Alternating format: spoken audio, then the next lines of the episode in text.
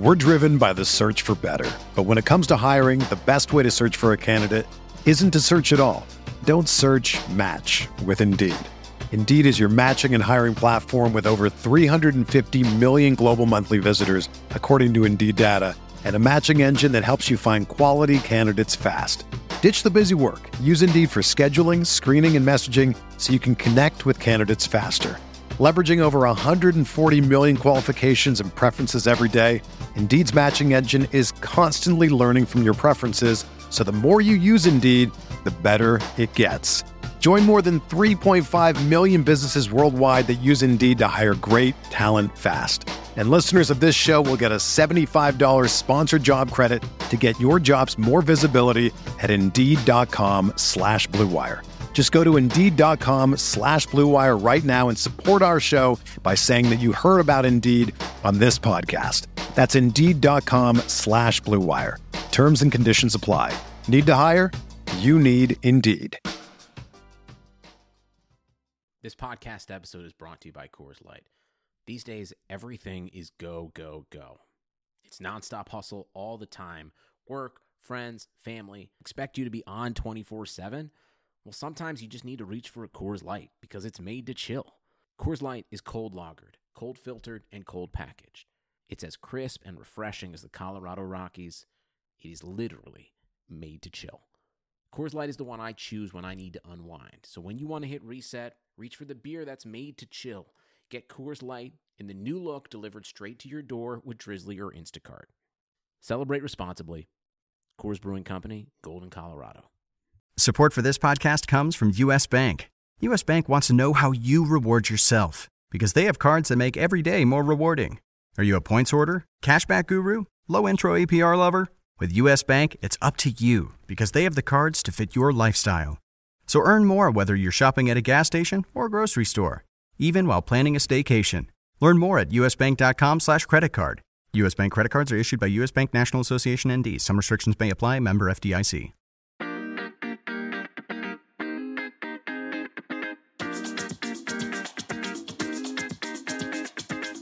This is the Roto-Wire Fantasy Football Podcast. Here's your host, John Halpin. Hey everybody, it's John Halpin. Welcome to the Monday, December eleventh edition of the Roto-Wire Fantasy Football Podcast, sponsored by FanDuel. Um, Derek Van Riper's with me today. We're recording this at about, we're starting about nine fifteen Eastern on Monday morning. And uh, Eagle fans, black armbands today. There's a gray cloud over the city. It's just awful. What an awful day after a win. Yeah, it's not often that the rest of the sports world feels bad for Philly, but I think we all like watching Carson Wentz play. And, you know, we never want to see guys get hurt. Uh, it, it's weird because the play where he got hurt was one that looked like maybe it could have been like a, a deep bone bruise or something like that, kind of a, a play where he launched himself into the end zone and, and got hit by two players at once. And it was a really odd sort of way to suffer a torn A C L, but clearly more of the direct contact variety as opposed to the, uh, you know, cleats got caught in the ground and tear it that way sort of method. And the unfortunate thing too, you know, if that's confirmed as a torn A C L, it's so late in the season, it's going to impact him in twenty eighteen as well. Right. And that's going to be a pretty big blow for the Eagles as they look like they were positioned for a nice multi-year run in the N F C. I mean, think about the Giants as a team that, aside from the injuries, are going to go through some changes this offseason. They might not bounce back immediately. And Dallas is just good, not great, even when they have all their, their pieces. So you, you don't really look at them as a major threat. And, and Washington never seems to be able to figure it out. So right. it's a it's a missed opportunity in a big way. It's really unfortunate. Uh, it's He had a huge day before he left, too. He had two rushing touchdowns, including that one where he got hurt, called off the board. They'd be both because of holding penalties. So could have been even a better day for Carson Wentz before he uh, had to leave that game and, and Nick Foles took over. So Nick Foles. So the, so basically the, the latest on Wentz, I mean, the Eagles flew home, pro- literally probably landed not too long ago kind of thing. Um, do you think, well, first of all, the, the report is he has to have an M R I today. It has not been confirmed that he ha- that he has a complete tear of the A C L. And if he does not, there is the possibility that he could play again this season. I think for fantasy football purposes, you kind of you kind of have to write him off. um, for now. What about Nick Foles? Like, what I know, you know, Jake and I will talk more about this on Tuesday when we talk about the free agents. But uh, next two weeks, Eagles are at the Giants and then home for the Raiders. Is Nick Foles interesting to you at all? I think in those matchups he is. I, I don't think you could really expect much more from him than you'd expect from you know, like a Jimmy Garoppolo in, in some of the matchups, like the one that Garoppolo had in Week fourteen. But part of what makes Philadelphia such a good offense, aside from Carson Wentz's arm strength and accuracy and mobility and really his ability to check all the boxes and what you want for an N F L quarterback, is the group of weapons being good. I mean, they have a number one receiver in Alshon Jeffrey, who uh, they just extended. They've got a tight end, when healthy, and Zach Ertz, who's a game-changing sort of player as well.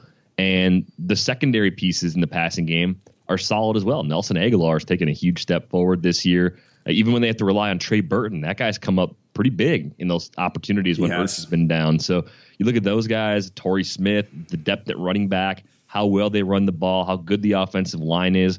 It's a good enough setup where a backup with experience like Foles should be able to come in and look decent against teams like the Giants and the Raiders in the final two weeks. And I mean, if you're a Wentz owner and you didn't carry a backup, there might be a better option out there in some leagues, but he's at least in consideration if you have to stream these last two games for the semifinals of the championship. I think you're right.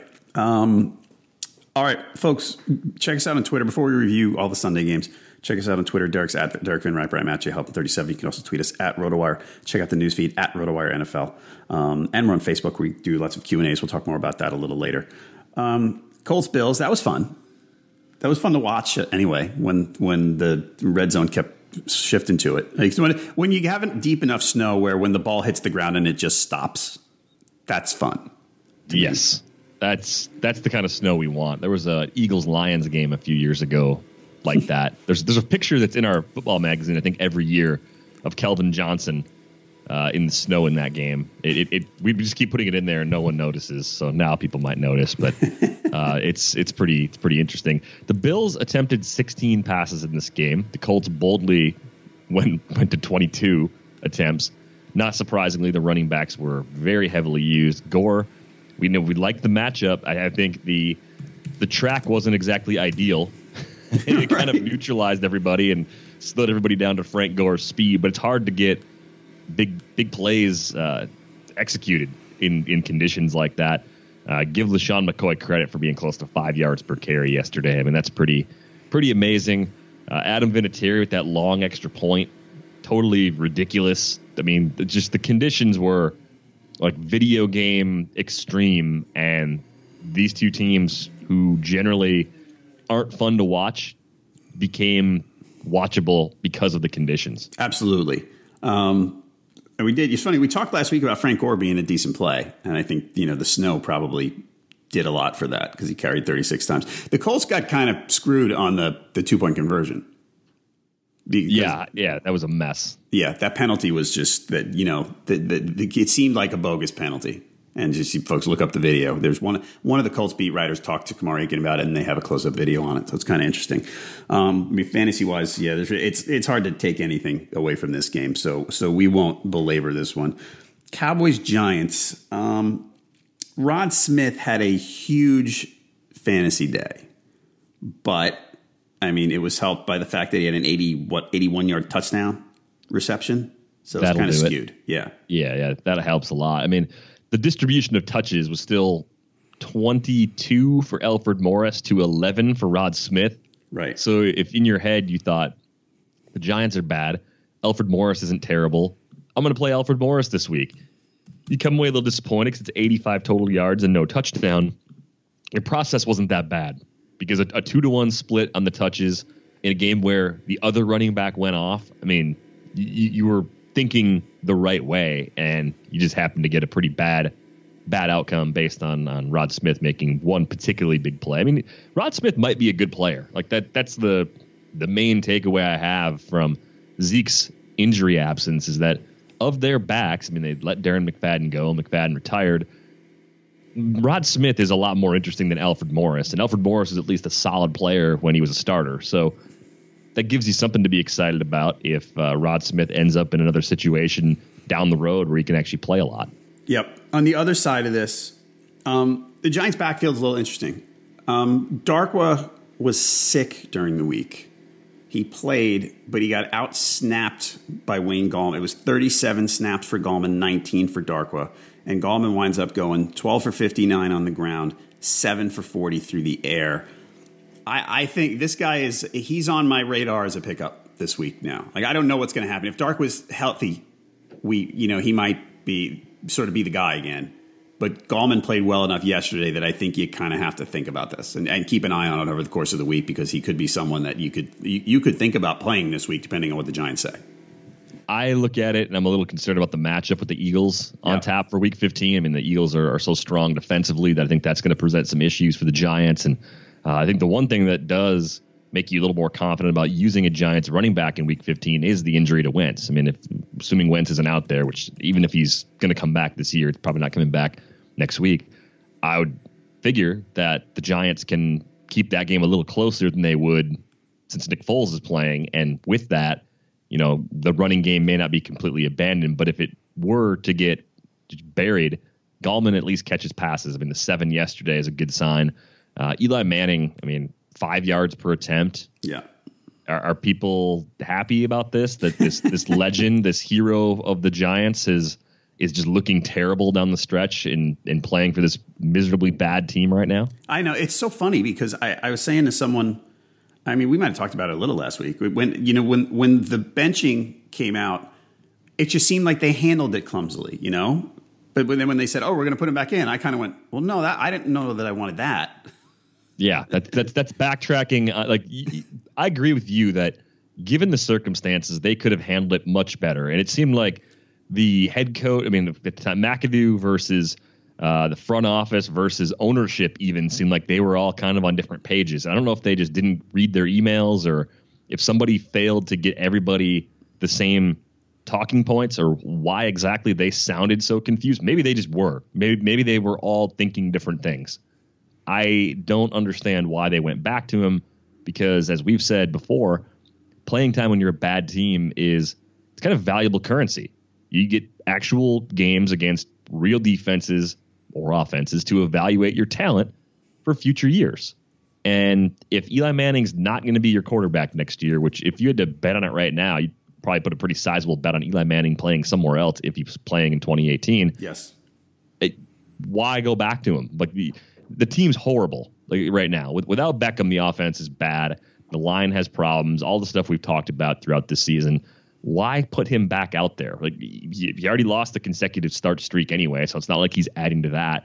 All you're doing is caving into the emotions of the fan base, it seems. And I, I know everybody hates Geno Smith. We talked about that a couple weeks ago. One game with the Giants this year is not really anything that resembles a true audition. Right. Maybe they're afraid to play Davis Webb, but I don't know why they still feel compelled to play Eli Manning. I don't either, and I think something's going to change over the ne- some point over the next week or two with that.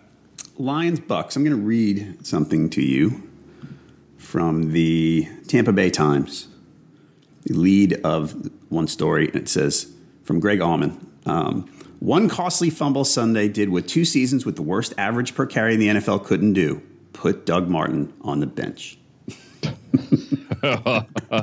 So yeah. Doug Martin got a touchdown. He got a one-yard touchdown early in the game.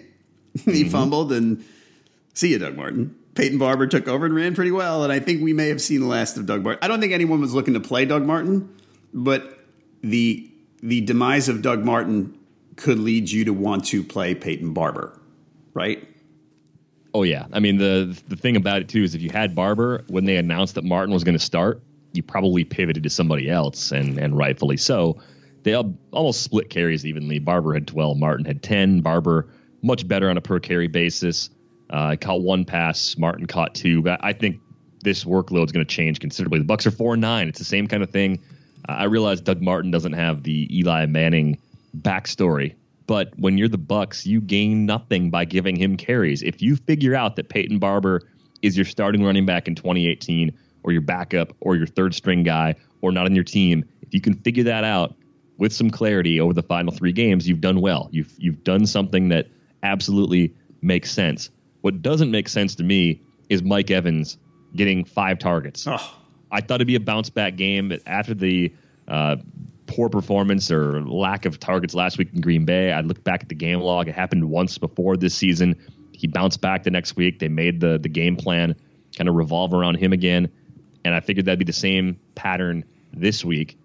I just don't understand how you can justify that. Dirk Cutter is on that list of coaches who will be fired, if not in the next week or two at the very end of the season. It'll be the first Monday after week seventeen.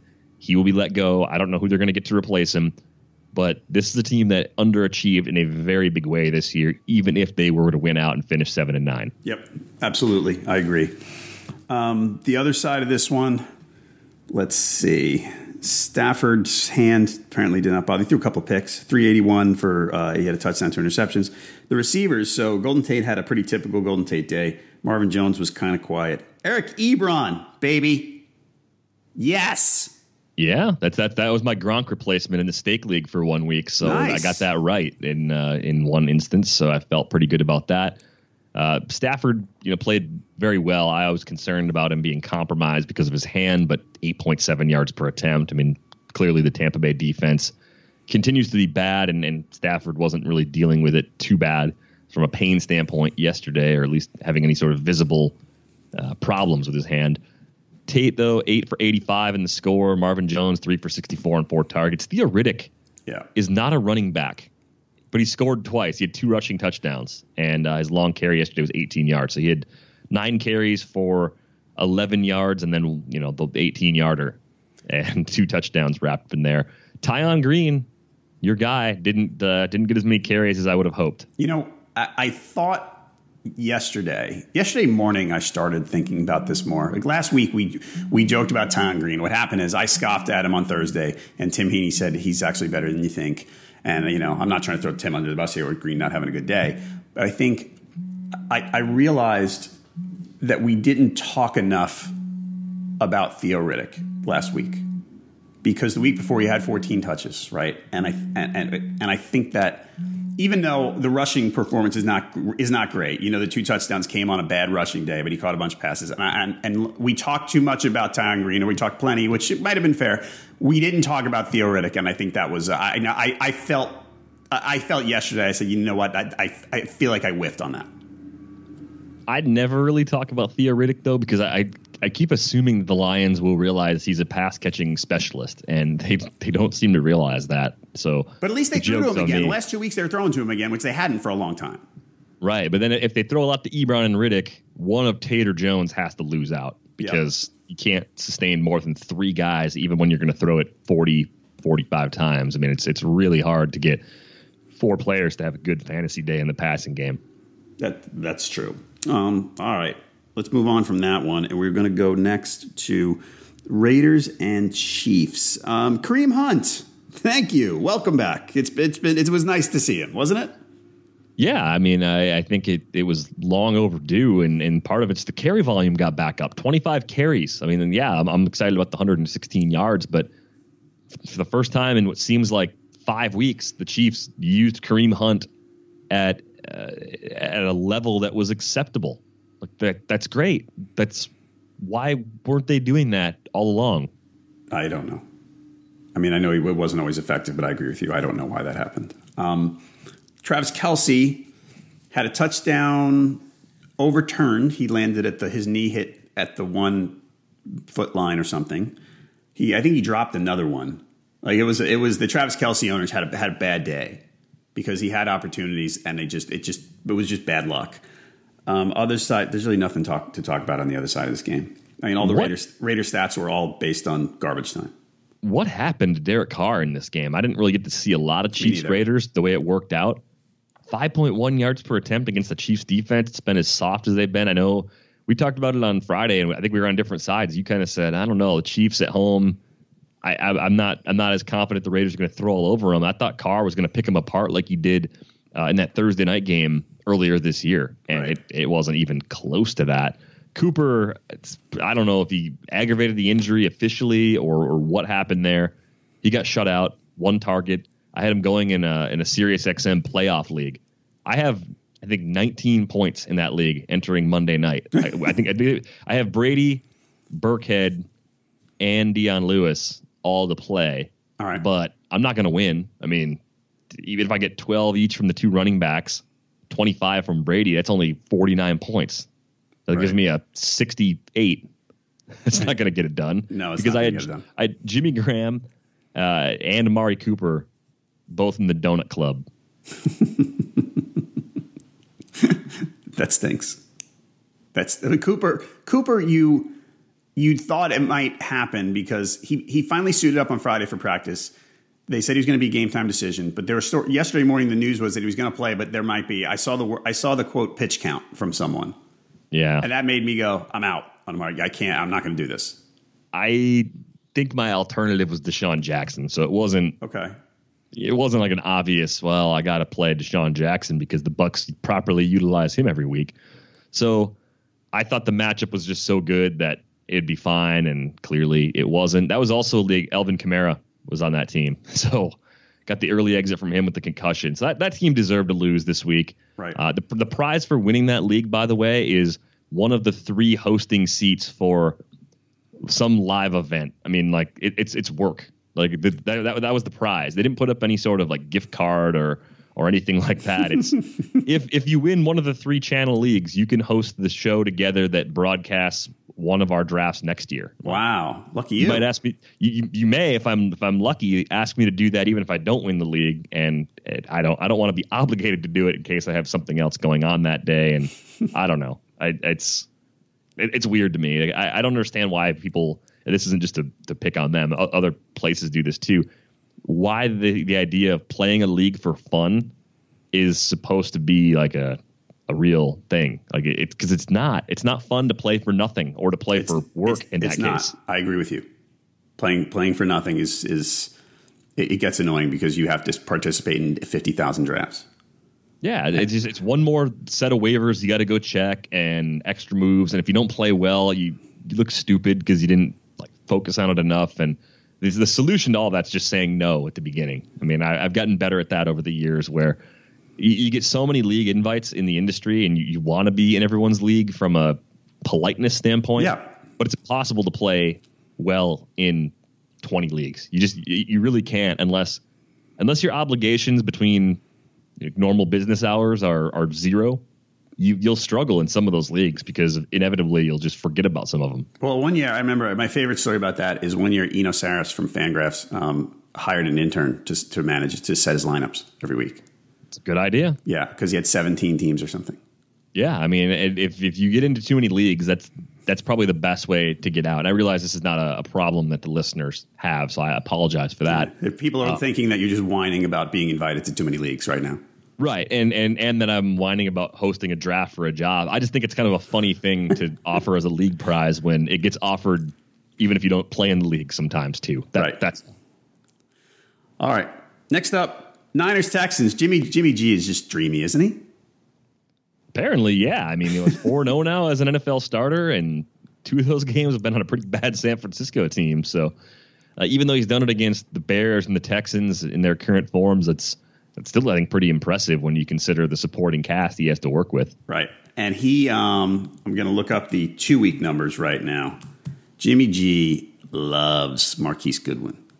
Loves, loves, loves. Last week, eight for ninety-nine on eight targets. Yesterday, six for one oh six on twelve targets. Jimmy G loves Marquise Goodwin. In uh, my home league, ten-team league, prior to this week, I dumped DeSean Jackson because I kept getting that wrong and picked up Marquise Goodwin. And I think that's at least a lateral move, but probably an upgrade based on the target volume you feel like you're going to get from Goodwin week to week. Um, otherwise, in this game, Steven Anderson was a big fat bust. That stunk. I had yeah. some. I actually had one lineup where late I built the lineup and I had Trey Burton in it, and I got to the end and I had three hundred dollars left, and the three hundred dollars upgrade could get me from Burton to Steven Anderson, so I did it. Hmm. Yep. So there you have it. Um, and I believed in Trey Burton. I just like Steven Anderson better. So, uh, oh, well, so much for that. Uh, the Niners, the running back split here. Interesting. I didn't see the snap counts, but Hyde, fourteen for seventy-eight and a touchdown. Matt Breida, twelve for twenty-seven. I think, I mean, Hyde's probably fine. It's probably annoying if you own Hyde that this happened. But um, I don't yeah. think there's no injury that I know of. Um, I, like I said, I couldn't find the snap count this morning. But um, anyway, Matt Brady, I wouldn't get excited about Matt Brady here. So no, you can't. I, Carlos Hyde's a way better player though than yeah. than the Niners give him credit for being. I mean, it's it's pretty amazing. Let's see. Packers Browns. You were right about the Packers running backs. You said that Aaron Jones was not going to steal very much from Jamal Williams. You actually said eighty twenty split, and uh, you were you were right on it pretty much. Um, boy, the Browns just threw. I mean, it, it's weird to say something like, "Oh boy, the Browns screwed up," because they always screw up. But man, did they really screw this one up?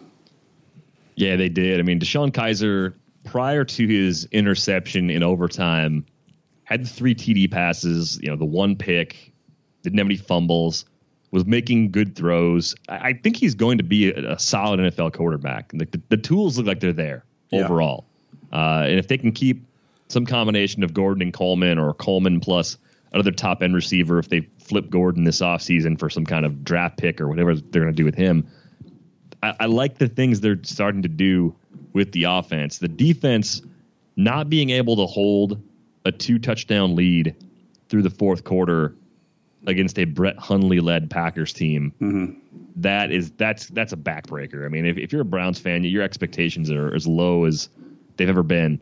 Yes. And just when you think, oh, we're going to win a game this week that we should have won. Uh, no, I, I, I just, the Trevor Davis punt return, Mike McCarthy probably shouldn't have punted the ball back to the Browns in the situation before the Browns punted it back and Trevor Davis put him into scoring position late in the game.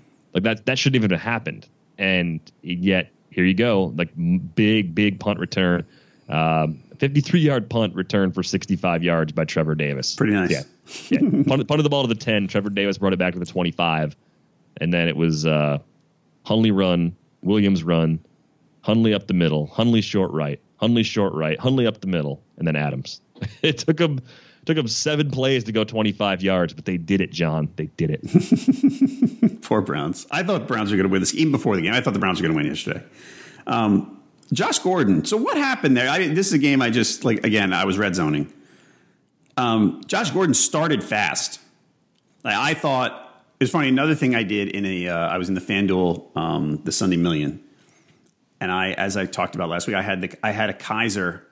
I was going to do Kizer Coleman, and then I said, you know, I'm going to do Kizer Gordon. And very late, I was reading about the wind, and I got spooked by the wind, so I took Gordon out. And it didn't matter that much, but when he started fat so fast, I went, "Holy cow, he's going to have a huge day!" And then it just kind of stopped. Yeah, I don't really understand why they didn't keep going to him, because I don't think the Packers had any real way of covering him. Devon House left this game with maybe a setback to his shoulder. I mean, that that seemed like a pretty big deal, too. It sounds like Randall played well from what I was reading about the game. Yeah, yeah, he did. The thing that doesn't make any sense to me, and, and maybe it's it's just a coincidence, and the, the target volume in the second half seemed like it was almost non-existent. Like they just stopped giving him chances to make plays because they had that lead. They were focused on running the ball, and, and the Browns, it's like, you're a winless team. You don't have to be conservative. They had a punt in this game too, at, at a point where it was like, just go for it. I mean, right. it was, it was, it was the last, it was the, was the play that they decided to punt it away. Trevor Davis took it back to twenty-five. It was fourth and pretty short, I believe, when they punted that. If you're a winless team and you're not going to the playoffs, it doesn't matter. What is the benefit of punting there? I, I don't know. Like what I, I don't know. Why did team? It was fourth and four, and they were at their own thirty-seven, mm-hmm. with with a touchdown lead, mind you. Right. So even if they even if they give up the ball, they just turn it over on downs. A field goal doesn't beat you. You you just take your chances. Mm, I don't know. If, I, if they, I generally agree about going more. They, more, they but... win. I'm not saying teams that are playing for a playoff spot should be, you know, doing that, but for a winless team, I just think you should put the pressure on the other team. Like, okay, there's you have no pressure. Like, just run a play, get get by, run something to Josh Gordon, right? Do, and and Crowell was else. running well, and you had opportunity there. Yeah, yeah, that's all. I mean, it, it, it, I'm just I'm just asking the teams that are clearly bad to just be a little more aggressive, so that way when teams have something to play for, they have to work a little harder. Okay, we're gonna go to Bears Bengals, but what the. What I I have no idea what happened there. I have no I, idea. I don't know either. I mean, the Monday game between the, the Bengals and Steelers was clearly uh, just a physically demanding game on both of those teams. And I have to wonder if the fallout of that was the Bengals just being broken at several positions, fatigued. I, I, I don't I don't have any other, other explanation for it. But I, I they, thought I thought the Bears were, were at the rollover and die point. And I always hesitate to think that about teams until, you know, you're sure. But they looked to me to be in that kind of position, and then they just didn't. How about a huge game from Jordan Howard? Like if, if you've survived Jordan Howard as your first or second round pick, yep, at this point, and you're playing a meaningful game in week fourteen, you have him in there. He gets you one forty-seven and a couple T Ds. That's it's huge. That is pretty huge. Um, Bengals side of the ball here. Uh, Gio Bernard, he was a he was an interesting play. Yes, I, I really liked him. I had him as a, I think I told you Friday, I think I had him as, as my number ten running back on the week. And he didn't have a great day. What happened is he saved it late, especially in P P R, because they were getting killed. And he caught He he caught six for sixty-eight, and he caught all six of his passes in the second half. Probably four or five of them after it was kind of a, after it was a two touchdown lead, pretty much, or a twelve point lead, I think was what it was. So that saved that blowout basically saved Gio's fantasy day. Um, it sounds like I mean it doesn't. I, we know that A J McCarron replaced Andy Dalton late. I am looking at. Um, I was reading the the sports blog, the S B Nation Bengals uh, page this morning. And they're actually wondering if if A J McCarron could replace Dalton, which I don't know if I buy. I like, I don't know the circumstance. I haven't heard it from Marvin Lewis, but um, I don't know.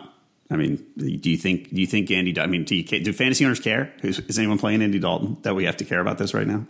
Um, I hope not. Maybe in two quarterback super flex scenarios, people are are playing him.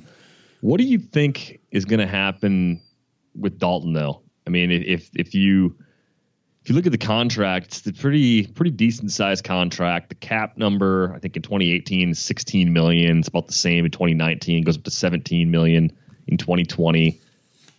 I mean, there's there's probably some some way they can get out of some of it. There's going to be some dead money on the cap if they let him go. But I, I don't I don't think he's necessarily locked in with the Bengals. If you were a team that needed a quarterback, would you rather go after Andy Dalton if the Bengals, you know, cut him loose, or maybe you could trade for him again? I, I'm not as familiar with the ins and outs of the cap as I should be. Would you rather have Andy Dalton, or would you rather take a chance on on one of the rookie quarterbacks and have to go at it in twenty eighteen with um, a completely, you know, green player at that position? I don't know. If you're the Bengals, are you at that point now? I, I still I don't mind Dalton, but he's not. I mean, there's a ceiling, right? He's he his. If he's good, he's kind of okay. So I don't know. That's he's, a tough one. I mean, yeah, he's a seven point one Y P A this year, seven point five last year, had the one year at eight point four, twenty fifteen, clear outlier, seven point one and seven point three. And that's pretty in this in this environment, especially when you're throwing to A J Green. Like A J Green's a, an elite number one receiver. To be in the low sevens in Y P A is not a good sign at all. And they've had other weapons around him too. Yep. The last couple of years especially that are pretty interesting. So I have to wonder if Andy Dalton ends up playing elsewhere in, in twenty eighteen and A J McCarron gets the chance to lead the Bengals for a year. Since since the offensive coordinator changed, twenty-one touchdowns, five picks. Hmm. In eleven games. Okay. Well, that's that's a mark in his favor, right? You'd yep. say that's that's probably good enough. Was it three? That was two games in, right? So it's eleven, eleven games where he's done that? Yes. Yeah, five five and a six four those first two games. So that Y P A number would be a little better without those two games factored in. Right. So, yeah, I don't know. Like I said, I'm not a Dalton hater. He he still has these clunkers, though. Yes, and he does. Yesterday, yesterday was one at Denver, one fifty-four, even though he had three T Ds. From a yardage standpoint, that was ugly. Jacksonville, ten of eighteen, one thirty-six. That was on the road. The Pittsburgh game back in week seven, seventeen to thirty, one forty, two T Ds, two picks, four point seven yards per attempt. He just has these like really low floor games that are kind of unusual for an N F L quarterback. Okay, everybody, FanDuel is fantasy football for everyday fans with new contests starting every week. No busted seasons. There's something for everyone with lots of contests to choose from, and they start at just one dollar. Just pick a contest, choose your team, and watch your score real time. So, uh, yeah, my Sunday million actually had a good. I mean, one thirty-four was an okay score. I mean, I you know I cashed, but it's not a big one certainly. Um, I had Gurley. I had Mike Evans. You were talking about. He just killed me, killed me. I mean, I just it, it uh, you know, and I know that you know there's there's a good you know slice good corner for the Lions and everything, but jeez, come on with Jameis and Mike Evans. It was awful. Yeah, that that shouldn't have happened. If I had played something else in place of Mike Evans at seventy-three hundred, I had a one forty-five going yesterday. All so right. Had a lot of things that went right, built around Wentz and Gurley. Had DeAndre Hopkins, like I said, built around Hopkins too because he was expensive. Hunter Henry, Robbie Gould, like a lot of stuff went right. Tyreek Hill was okay, but good enough. You you can have like a nine point guy and do really well in a big field G P P. What you can't have is two other guys that are under nine points. And I had Evans, and the Browns defense call was a bad one. I, yeah. I didn't get the turnovers and sacks that I expected. The weather wasn't as bad as I'd hoped, so that went wrong. But Mike Evans. That one makes a big difference because if I find something else in the seven thousand dollars range, he was seventy-three hundred, and I get fifteen to twenty points, you know, I'm I'm pushing up closer to like one sixty. Right. And that's that's going to make a big dent. I mean, a one sixty, I played in the the Spike, the single entry five dollar tournament. That was the main tournament I was playing in. I was I would have been probably top fifty in that with another receiver instead of Evans. So right. that, that, that was a huge misstep on my part. Okay, I'm looking to see where one sixty would have been here in the Sunday Million. Hang on here. one sixty-two got you to seventy-five dollars. Yeah. I mean, would have been okay. Not yeah, bad. It would have been like one hundred bucks for me uh, on the five dollar single entry if I had played a better receiver than Mike Evans. Yep. Um, Evans, you know what else killed me? The Kelce overturned touchdown hurt me too, but the other one, I went Bengals defense, and they got me one point. It was just yeah, yeah. I mean, that was another that was another popular one from season long and, and D F S where we thought, oh, Mitch Trubisky, if he has to throw, it'll be bad. The Bengals will get some sacks. And, right. Ugh, nothing. Nothing there. Brutal. The play was Devontae Adams, by the way. If I had played Devontae Adams, who was four hundred less than Evans, twenty-five point four points. Give me give me another twenty-two on top of my score. And heck, give me the extra couple hundred bucks and I can upgrade that Browns defense. I had had a good foundation yesterday. Just mm-hmm. It's made a few small mistakes. All right. Live and learn, everybody. We'll all get that big hit someday. Everybody, over two and a half million players have won a cash prize playing on FanDuel, including Derek and I, as we just talked about. To take advantage of our special offer for new users, sign up today, FanDuel.com slash RW. You'll get a free six-month Roto-Wire subscription, plus a free entry into the N F L Sunday Million, which offers more than a million dollars in cash prizes, and that's with your first deposit on FanDuel. Just visit FanDuel.com slash RW. Void where prohibited. Thanks, FanDuel. All right, Vikings Panthers, um, fantasy Cam, man, that those those that those big runs. He just pulled that big run out of his hat late. He had he had a pretty bleak fantasy day until then, and he got he he got you six or seven extra points in that one run. Yeah, I'm kind of struggling to figure out what we're going to do with Cam Newton heading into twenty eighteen from a, a valuation standpoint. I mean, this is the second consecutive season now where he's been just below seven yards per attempt through the air, but he's running like peak Cam. Right. So that's the that's the tricky thing. He's like, okay, he's twenty-eight now, he'll be twenty-nine in May. Is is that going to continue for one more year? Because he's averaging just over twenty fantasy points per game in most formats again. He's and here's the thing. Remember, the last two or three years we've had this, not you and me, but generally, we've had this conversation about, you know, in the preseason or in the offseason, the Panthers make hints that, you know, Cam's got to run less. And and it spooks you. And this year it spooked me because I thought they might be serious this time because he was getting a little older. And they got McCaffrey. They got offensive weapons that maybe would make you make him run less. But the play, when next year comes around and this conversation happens again, everybody should go watch Jonathan Stewart's sixty-yard touchdown run from yesterday. Because what happened is, was I think it was third and one, and the Panthers are on their own forty, right? It's early in the game. And the Vikings are just, they are sold out to stop this run. There are, I mean, between the linemen and the linebackers, there there are, I think, ten guys within two yards of the line of scrimmage. I mean, they are they are loaded up there, and there's one safety back. And what happened is, Cam, the Panthers' offense is, is there's a lot of misdirection going on with him, you know, the read option and all that. Well, Cam goes back and he hands to Stewart with the left hand. And what he kind of does is he, after he hands off, he rolls left like he's keeping the ball. and Stewart runs off, I think, right. That might have been tackle guard. I don't know if it might have been off right tackle. It was, it was interior run. And Cam rolls left. And the safety hesitates, and he follows Cam. Like, he takes a step toward Cam. Well, that was to the left side. It would have been a run left. Stewart busts through the line, and there's no second level because that safety followed Cam. That is the play to watch, because if Cam doesn't have that threat, that changes what they do. So I, I will never again buy this. Maybe when he's thirty-four years old, I'm going to buy this. Cam's not going to run so much anymore. I ain't buying it anytime soon, because that that play, I just, if you watch it, you go, absolutely, they they they need it. They have to have him doing that. We probably have to accept Cam as a, a physical outlier. I mean, I, I think the traditional mindset with, with a guy like that is, oh, well, Michael Vick stopped running mm-hmm. at, at this stage of his career. Michael Vick isn't built like Cam Newton at all. Like, they're they're totally different in terms of how they how that how they're structured. Cam's huge. Vick was not huge. Vick was kind of wiry and and and just like quick, athletic. Cam's just like a linebacker. Like, he's he's just huge.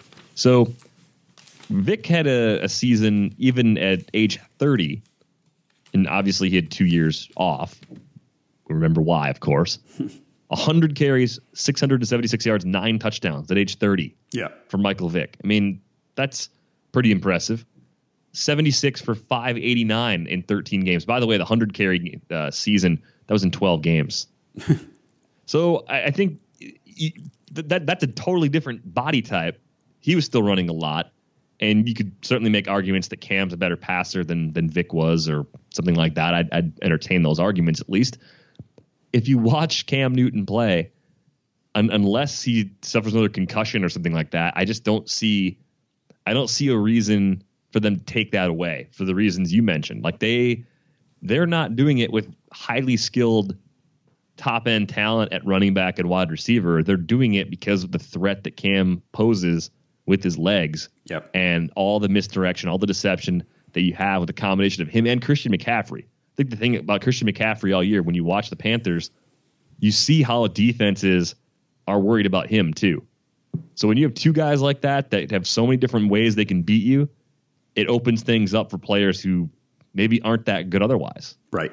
Uh, I, I, I completely agree. Um, otherwise in this game, Keenum wasn't bad. Threw a couple of picks, which he hadn't done much lately, but he wasn't bad. Um, Jonathan Stewart, three touchdowns. I wouldn't get fooled by Jonathan Stewart's three touchdowns, everybody. I would not get fooled. I mean, that was, he had the one big run. Other than that, remember, he's, I mean, he got the short yardage one. That's the thing is, is, you know, he's, if he scores touchdowns, he's great. And if he doesn't, it's not, could be very not good. It could be eleven for twenty-eight and no touchdowns, and you're dead. So, um, Adam Thielen. So he dropped a touchdown. Actually, he dropped two on the same set of downs, but one was a very difficult catch. The other one was literally hit him right in the gut. I mean, he was at the pylon. They threw it. Keenum threw it, hit him right in the chest, and he just dropped it. Yeah, it's not. But a good day anyway. I mean, six for one oh five and a touchdown. I mean, that's, you know, hard to argue with that if you own Thielen. In uh, in in Twitter news, by the way, we were talking about Josh Gordon earlier, and uh, some Packers news account tweeted out, how well did Packers corner Damarious Randall cover Josh Gordon? He had one catch, Randall said. Any more questions? And there's the link to the to the article. Gordon retweets it. Great win for them, but let's be serious. Considering several of our disadvantages as a team, this kid couldn't hold my jock strap on my worst day. LOL at Randall time.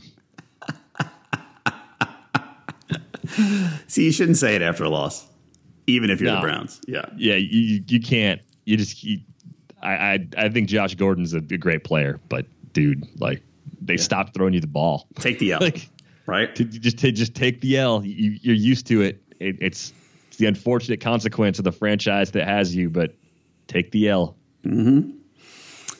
Redskins, Chargers. This was not a good game. There's nothing to speak of on the Redskins side of the ball here. Uh, the Chargers, you're not going to get fooled by Tyrell Williams' day. Keenan Allen was his usual self. Phillip Rivers is just, he is squ- scalding hot right now. I mean, he, yeah, he should, he's a top five. What are they? They got a Saturday game this week, right? That they're playing the it's Chiefs, the I Chiefs think. in Kansas City. The big one. Yeah, I'm happy to roll with uh, with Phillip Rivers here. Phillip Rivers right now, look at this. He's he's last three games, four thirty-four and three touchdowns, three forty-four and a touchdown, three nineteen and two touchdowns. I mean, he's just been, he, he's, he's doing great. He's, he's playing awesome. And before the year, nobody wanted him. Too. Yeah, right? he's he was like the second tier guy that you're kind of reluctantly taking. I think the weird thing is he looked pretty bad on, on film early in the year. If you go back and, and read some of, of Mario's film reviews, I mean, Phillip Rivers just looked like he'd lost it for a while. Chargers had that slow start, too, so I don't think that's a, a coincidence for a team that has as much talent as they do defensively. And you look at Hunter Henry really stepping up. That's big. The depth they've got at receiver, you know, Mike Williams hasn't really been able to do a lot as a rookie because of health, but then you get Keenan Allen playing at a high level, Tyrell Williams showing up on occasion, Travis Benjamin making some big plays. They've got a solid running game with Melvin Gordon, and, and Austin Eckler continues in his limited chances to to contribute too. They, they're a well-built team right mm-hmm. now, and if they stay healthy, they're dangerous. Right. Yeah, they, they look really good. I can't wait. I, I hope they make the playoffs. I really do. Um, Jets, Broncos. By the way, back to what I said. Sorry. So this week, remember everybody, in addition to the Thursday game, you have two Saturday games. Bears, Lions at four thirty, Chargers, Chiefs at eight twenty-five. Remember that when you're setting your lineups. Do not forget. We will remind you all week. Um, Jets, Broncos. Oof. Jets. Uh, Josh McCown probably out for the year. Broken hand. So you're going to see some Bryce Petty. Important to remember that Robbie Anderson's emergence last year came with Bryce Petty. And maybe that was a, you know, the this, the, the proverbial second string quarterback and second string receiver knowing each other well, because that's what Robbie Anderson was then. But I wouldn't I wouldn't be spooked about Robbie Anderson because of the quarterback situation with the Jets. Do you agree with that? Yeah, I mean, I think if anything, it might have been Robbie Anderson proving that he's good. Yeah. Like, at the end of last year and, and continuing that this year. Uh, so if, if he could produce with McCown, I mean, as long as it's not Christian Hackenberg, if it's Hackenberg, just, just walk away from all Jets immediately. Uh, if you're looking at Denver right now, still kind of a weird situation at running back. I mean, C J Anderson led the way. Long carry was seven yards, twenty-two carries for forty-eight yards. Right. Just plotting. And then they hand off to the fullback, the old fullback dive to Andy Janovich. That, that's got to make you real happy. You carry the ball twenty-two times. And I realize on those carries that Andy Janovich probably had to hit some linebacker in the hole every single time. So in, in fairness, like Janovich is doing work too, but you get twenty-two carries and the fullback dive is how they, they decide to get the ball in the end zone. So yeah, that's frustrating if you're a C J Anderson owner who had to use him as like a flex or something. Manuel Sanders, one catch for sixteen yards. But he had issues. He had injury issues. Or was it injury or illness? I forgot. Is one of them that he was fighting through? Might have been an illness that, yeah. that was up for him. He had the ankle a few weeks ago, though, yeah. too. So maybe that's still kind of hanging on. At least Damarious Thomas produced. But this game was brutal. Like I, I, I don't have much from this one. I, I'm glad I do. That's one of those games I'm glad I didn't have to watch.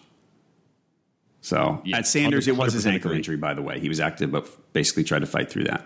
Um, The next one, Titans. Speaking of games, I'm happy I didn't have to watch. Titans, Cardinals. Um, for, first, I would like to say to everybody, I told you so about the Titans. Uh, they're, they're no good. They're, they're still eight and five. They could win out and win eleven games this year, which is insane. They are. I, if they don't, if they are so ripe for losing in round one of the playoffs. But the thing is, I was thinking they were going to lose as a three or four seed at home, but now it looks like the Jags, the Jags are ahead of them now. I mean, they could win the division. If they win the division, I, I pretty much promise you I'm going to be betting against the, the Titans in, in the wild card round. Yeah, it's going to work out where the Titans could end up playing what the the Chiefs or the Chargers, depending on the records. I mean, that's a possibility. They'll lose as, as a road wild card team. They're right. not. They're not going to. Yeah, no chance. Stupid. They're, they're a stupid team. I have, I'm I'm so annoyed by the Titans. The car. This game, I feel like it didn't appear on the Red Zone channel at all, outside of the ball going through the uprights after Phil Dawson had kicked it. Like that was it. And then maybe like they rolled back to Derrick Henry. Like something else was in the red zone. Derrick Henry scored because it wasn't a long T D, and they cut back to it after the fact. But I I feel like this game didn't appear on my screen in the late afternoon block on Red Zone. Right. Yeah, it was just because it was bad. And Mariota's game. Mariota's apparently dealing with knee issues that, that are just not going away. Which, I mean, I, I you almost want to say I hope it's something like that because he's terrible. What is he? ten touchdowns and fourteen picks at this point. I mean, he can't, if he has knee issues, he can't run, which is part of his fantasy value. He doesn't seem to be able to throw, and it's just it's, it's brutal. I mean, this this the thing. Remember, remember, the, three months ago we were sitting here saying, who's who's the which one's going to break out, Jameis, Mariota, or both? And they both stink.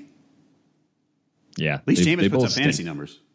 Yeah, I mean that that's useful for our purposes, and I think with Mariota, if, if the knee injury is is something that's been bothering him all year, that would explain why he hasn't been able to come close to what he was doing a year ago, despite the upgrades in personnel around him. Matt Castle is not a good enough backup to where if you're trying to play for the playoffs, you really want to go to him. So I think you have to keep playing Mariota banged up, which is really unfortunate because he's had three consecutive games now where he's been under two hundred yards through the air. So I, I have to wonder if it's been going back as much as like a month for him based on the fact that he's been unable to take advantage of some good matchups. Now, Arizona on the road's a tough spot. Right. But he missed the layup last week against Houston, didn't do much against the Colts in week twelve. And those were the two games where even though he'd been playing poorly, you thought he's going to come out, he's going to crush these teams because they're such bad defenses. He went for three oh six against the Colts the first time he faced them. So there you go. And I think the first time he faced Houston, he got hurt. So you can't really grade that, but he had nine point six yards per attempt before leaving that game and three plays of twenty or more yards in that game on, on ten attempts. So it was happening, but he's just been banged up for at least three weeks and maybe longer. Other side of this one, not much to speak of either. Curtin Williams, twenty carries for seventy-three. I mean, at least he, the, the volume's there for him if you want to flex him next week. Um, who do the Cardinals have next week? What do we got here? Hold on. Um, Six and seven. Uh, they're at Washington. They're at Washington. Okay. I mean, I don't think you want to play Curtin Williams unless you're in a tough spot. Eagles, Rams. Here's there's some fantasy fireworks for you. I mean, we talked about Wentz already, which is, you know, a, a shame. Uh, Goff, so so huge day for Gurley. Um, you know, with the two touchdowns. The Eagles' backfield. We we have we we've cemented Jay Ajayi here as the leader for for a couple. They, they did some screwy things with Blunt for a couple of weeks. If you if you own Jay Ajayi now, you're confident, right? You're at least more confident now than you were three weeks ago. I, I think you still have some concerns that at the goal line, all of a sudden, Corey Clement might just be on the field. Like the, the personnel rotations are still there, but at least with the shift in volume, the floor seems to be creeping upward a little bit with Ajayi. I thought this would happen earlier than it did. Maybe it was a matter of getting up to speed with the playbook. You know, I don't really know. I think the downside is if you take Wentz out of the equation, you put Foles in. How much does that hurt the efficiency of the running game as a whole? I mean, not just Ajayi, but Clement and, and Blunt and, and everybody. Does it does it downgrade them by a half yard per carry as a whole? Like I, I could see something like that maybe being a factor where teams can play the run a bit more aggressively now without Carson Wentz on the field. Right. I mean, and Foles probably we probably think he isn't terrible as backups go. I don't know. But the weird thing is, you know, it's funny. I was going to talk about the the receivers because Torrey Smith, Torrey Smith six for one hundred on eleven targets. So he had the same target target count as Aguilar and Jeffrey. And you look at Torrey Smith over the last three weeks, and he's been getting more looks. Week twelve, five targets, goes four for thirty. Week thirteen, seven targets, goes five for twenty-nine. And yesterday, eleven targets, goes six for one hundred. But problem is, now that you got the new quarterback, you, you don't you don't know. It's it's just it's kind of a mystery as to what he'll do. Right, so it's really hard to figure. Like if you look, if you're excited about Torrey Smith, you got to pump the brakes a little bit here. Yeah, you do. I mean, it's just think of it this way: the Eagles are going to probably sustain drives less often, so they're going to run fewer plays. If they run fewer plays, everybody's opportunities go down as far as their carries, their targets, their catches. And if Torrey Smith is third in the pecking order for targets with a healthy Zach Ertz and an Alshon Jeffrey, or even fourth because of Nelson Aguilar. The fourth guy in a Nick Foles-led offense is a lot less interesting than the fourth guy in a Carson Wentz-led offense for those reasons. Other side of this, uh, the the the Rams receiving here. Uh, Kupp had a nice day. No huge target. Sammy Watkins, again, bad bad day saved by a touchdown. Seahawks, Jags. So this was an interesting game. I mean, Russell Wilson kind of tried to put the Seahawks on his back again and almost worked. Um, Mike Davis is pretty good. He left the game, I think, with a rib injury late, but it doesn't sound like it's serious. But Mike Davis is pretty solid. Yeah, he is. He has a, a dominant share of the carries right now, fifteen to J D. McKissick's three, so five to one ratio favoring Davis. I look at Russell Wilson. Every time I see the highlight of him jogging down the field after a long play, I swear I'm playing Madden. Like he, no, no player moves down the field in, in that same smooth, just kind of cruising along motion as Russell Wilson. Mm-hmm. It, it's incredible. I don't know how he does it. It, it. It's like he does it the same way every time. He's got a future like as an actor or something. But you look at the the passing production. Lockett, Baldwin, and Richardson all scored five, six, and seven targets. They were able to get something done against Jacksonville's defense. Now, Wilson threw three picks. Like that was huge because it was a close game. But Seattle, even though they lost, I think maybe helped other teams find a few flaws in the Jacksonville defense potentially. Yeah, you, don't see, you, don't, you don't see the Jags giving up twenty-four very often. I know. I, I wonder if it's flaws or it's just, you know, they ran into a really good quarterback. But I'm not sure. This, this is another one. I was red zoning, so I can't say I saw the whole thing. I was watching more Eagles-Rams than anything else.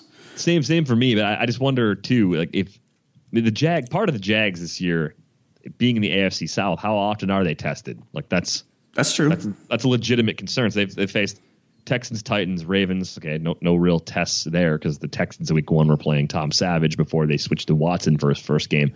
Jets, Steelers. Okay, they're tested there. Rams, Goff's all right, whatever. Colts, Brissett. Bengals, Dalton. No, not being tested. Chargers, Rivers. OK, that's a good test. They won twenty to seventeen at the Browns. Rookie Kizer. That was before Josh Gordon was back. Not really tested. Cardinals, Blaine Gabbert, not tested. Colts again. Brissett, not tested. Like they I know you can only play the schedule that you're given, but that, this is this is the thing about the Jags. Like they, their defense, I think, is very good, very mm-hmm. talented. But when they face playoff caliber quarterbacks, will they be able to dominate the way they have to, you know, not put too much on the arm of Blake Bortles? Right.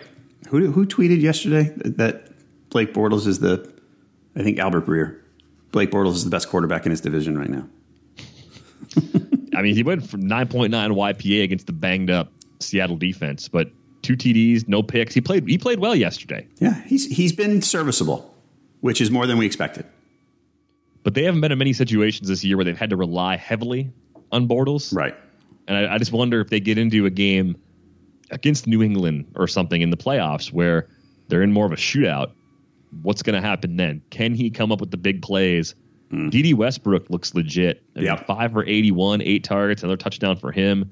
Keelan Cole had a long one in this one. Marquise Lee. I mean, imagine this offense with Allen Robinson on it, too. Right. Absolutely. They become they become a legit offense, and that makes their defense look that much better. So, yeah. Um, the other side is the same thing. The Seattle receivers, you know, there were there were three different guys got touchdowns. They didn't have huge days, but they were all somewhat productive. Uh, Ravens Steelers. Holy moly, that was a wild one. Antonio Brown's just insane game. Antonio Brown is just I, I don't know. I, I don't want to sound repetitive that because every, everybody's saying the same thing this morning, but oh my God, he's so good. Yeah, and the best thing about Antonio Brown is that he's on a team that uses him as much as they possibly can. Right. There's there's zero of the Julio Jones in Atlanta. Oh, yeah, we just, you know, we didn't want to throw to him in the red zone because they expected us to do it. There's none of that. They they scheme to get him the ball as much as they reasonably can. Rocket and science right there, right?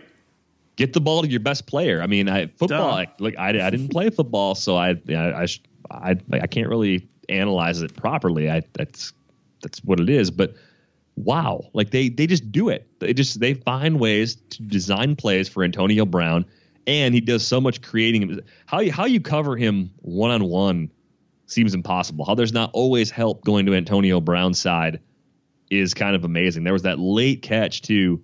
He beat Brandon Carr, which there were several plays like that, but he beat Brandon Carr on one, no help over the top, and it was just like easy gain of thirty-five. Right. Like, well, how do you how do you defend that one on one? You they don't. tried to jam him. He got he got the release, and it was like, all right, he's open. He's always open. It's amazing. Yeah, he's he's great. So anyway, yes, Antonio Brown's great. Resolved for both of us. Uh, Big Ben, nice day if you started him. five hundred six yards, two touchdowns. That's not too bad. Um, Le'Veon Bell, uh, Cup, three touchdowns in P P R. If you had Le'Veon Bell in P P R, jackpot for you. Because three touchdowns plus nine catches. That guy is another one. Fantasy-wise, he's ridiculous. Machine. Uh, yards per carry for the season's kind of low, but he's getting a ton of touches, and he's, he's awesome. Uh, it's weird that they haven't extended him yet. Kind of wonder what's going to happen with him in the offseason. But you look at you look at a team like Pittsburgh. They had a little stretch earlier this year where we kind of wondered, is Roethlisberger done? Like he he even kind of said, maybe I just don't have it anymore, or something along those lines. We're all kind of like, what? What are you what are you talking about? You can't you can't say that, even if you think it. You can't tell people that. Right. And now they're eleven and two. It's like what what's the deal here? They've won what eight in a row? They're pretty good. They're tearing it up right now. They get the Patriots at home in week fifteen, Texans in championship week. That's that's the key. If if you're a Roethlisberger owner, you just got to survive to week sixteen. If you're in week sixteen, you get Houston. Like, right. That's it, amazing. But this game, I mean, Patriots Steelers, the, Steel, the Steeler defense has been getting carved up lately. You know, they they've been Um, I mean, they've, they they haven't been great. You know, they, they've had some injuries, and it's understandable, but they have, I mean, paid, that's going to be a shootout. I haven't seen the over-under yet. I assume it's like a million. But, I mean, that's that game is good. You know, there's points everywhere coming up for that one. Yeah, lots, lots of points expected. The over-under on that one is not posted on covers yet because the Patriots have to play yep. tonight. Someone can get hurt or something. I, if I had to guess, what are we thinking? fifty-five or something? At least. I was going to say it's got to be fifty-five. At least it's going to be high high end of what we've seen all year. Right. And a game that people are going to attack aggressively with regards to their their D F S lineups, and and rightfully so. They really do miss the, the speed of Ryan Shazier at linebacker. I mean, like the, the Shazier mentions last night were off the charts ridiculous, and and I I hope he ends up being okay. I mean, and by that, I mean, I hope he's physically able to just function when all of this is, is right. said and done, because he, it was a scary injury that he suffered. I just think it's it's really goofy when announcers just say, well, Ryan Shazier's got to feel better after seeing that. It's like, I don't think he does. Like I think I think it's I think he suffered a really like serious life altering injury, and to minimize that when some guy in his team makes a tackle is is kind of stupid, but I guess that's just a personal pet peeve of mine. Anyway, they miss him tactically because he is a very good linebacker, and I think the Patriots are going to find ways to exploit that. And we saw them even again. I mean, the Steelers against the Packers were leaking those big plays too. So, yeah, I, I think that game has a ton of potential as far as being able to entertain and, and be at the same level as Steelers Ravens or uh, Eagles Rams. Some some of the highest scoring games we've seen all season. I think it's gonna it's gonna be at that level. One guy, other guy I want to mention this game, Alex Collins. We talk about him a lot. I mean, at this point, it's it's so obvious that you're playing him. Just remember, next two weeks. Alex Collins at Cleveland, who's been getting leakier against running fancy running backs, and then home for Indy. So Alex Collins owners, if you picked up Alex Collins, you were in you were in good shape for your fantasy playoffs right now. And you still have he looks he looks good. He continues to look really good. I know he had the fumble issues uh, earlier this year. He fumbled again, didn't lose it last night. That that's to me that's like the one thing that he has to find a way to stop doing, because as as good as he's looked. The the surest way to lose your job as an N F L running back is to start coughing up yep. fumbles that get lost, and it. I, I'm I'm glad Harbaugh keeps going back to him, but eventually, that's the kind of thing that could swing the job to somebody else. Right.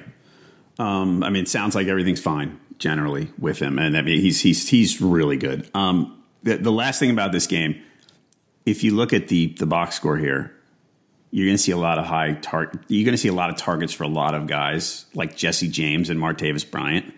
Just remember, that Ben Roethlisberger threw sixty-six passes, and that's not going to happen every week. So let's not think Jesse James has reached some new frontier of usage, because it's probably skewed by the amount that Big Ben had to throw uh, in that game. Also, remember, Juju Smith-Schuster is going to be off his suspension, going to be back this week.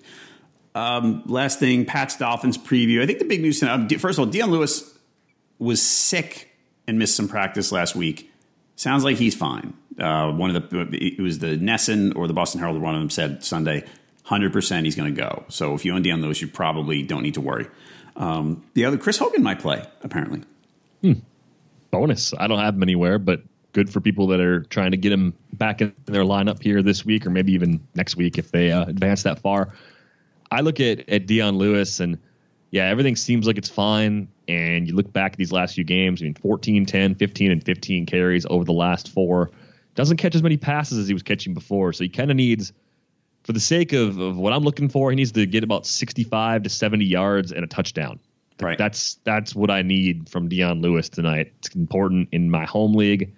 I can get a win, move up in my seeding. It's really, really big uh, game for me tonight. Yeah, well, good luck. Thanks. Hope it works out. Yeah. Um, the other side of this, Godspeed, Kenyon Drake. Please help all the people who picked you up and are and are playing you against the Patriots tonight. Listeners to our podcast can get a free ten-day Roto-Wire trial, rotowire.com slash pod. No credit card needed. That lets you check out almost all the features on the website. Check it out now, rotowire.com slash pod. Um, what do you got going on this week? What are you working on? I've got some baseball stuff going on. Winter meetings uh, kicked up today. It was the first day. I think all the writers got there yesterday. It's in Orlando. I am not in Orlando. Every time the winter meetings start, if I'm not covering them live, I wish I was there. And then I am kind of glad I didn't go the Thursday when they end, because it's it's a draining. It's so it's fun. It's a fun coverage event. Yeah. But the, you get up early every day. You stay up late every night. So your your days are coffee and your evenings are beers. And you do that for like three or four days and you meet a bunch of new people and you're, you're just you're exhausted. You're running on no sleep, caffeine and alcohol. And usually you come back and you get sick. That's that's just about. Like I, the first time I went, I came home. I think I slept for fourteen hours straight. Nice. Once once I got to bed Thursday night, and I, I woke up at like three in the afternoon. I, I think even before I went to sleep, I, I emailed the bosses and was like, "Hey guys, I'm I'm not feeling well. I, I gotta I gotta sleep. I'm gonna take Friday off." I never sleep like that. I mean, it was it was that that exhausting, and I I can only describe it as Twitter Live. Like it, it is it is my my baseball Twitter list. All the all the beat writers, all the all the people from various sites I, I follow, it's pretty much all of those people in the media room and around the hotel all together for about four days. It's a lot of fun, but uh, it, it is exhausting. And I, I've never gone to the one uh, in Dallas or in Orlando, rather. I've been to the Dallas one and the Nashville one. Right. Orlando, just I, I don't hear good things about it. So if, unless I have to go, I, I don't I don't opt in. And that's uh, the Nashville Opryland. Mm-hmm. Oh, so. I was at Opryland once, many twenty years ago, and I probably I was at a convention, and you know had a few beers in one of the many places in the hotel, and then I went back to my room. It took me a half hour to find my room. Yeah, this this this is a common occurrence. The uh, our our buddy Jason Collette has been there, I think, a few times, and he found the members of the Rays front office, who I think kind of know who he is anyway, at least some of them know him. So he sees him walking around, says hello. twenty minutes later, they walk by again. And he's like, "You guys looking for your elevator?" And they they didn't know. They couldn't they couldn't find their. their I think they were totally sober, but they were probably walking around on no sleep. Right. And it's imagine Biodome with a hotel packed into it. Yes. I mean, that's basically what it is, and it's. It's cool from a, a, a walking around and looking at it standpoint. It's not really it's it's kind of expensive and all that, too. So if you don't have a, a work expense covering the room, right, uh, you're going to pay a pretty penny to hang out there. It's probably a go once kind of place on your own if you're going to Nashville for other reasons. But I would probably go stay somewhere else in Nashville after like one night at Opryland or something. Yeah, it's it's just it's a ridiculously large facility. Just crazy. Um, all right. So everybody, if you liked our podcast, check, please leave us reviews, ratings, all that stuff. You've been doing that a lot, and we really appreciate it. And thank you for listening to this edition of the Roto-Wire Fantasy Football Podcast, sponsored by FanDuel. We'll be back on Tuesday talking about free agent targets. So uh, Nick Foles could come up, I, I would have a feeling. So please check back then for more great fantasy football information. For Derek Van Riper, I'm John Halpin. See you next time.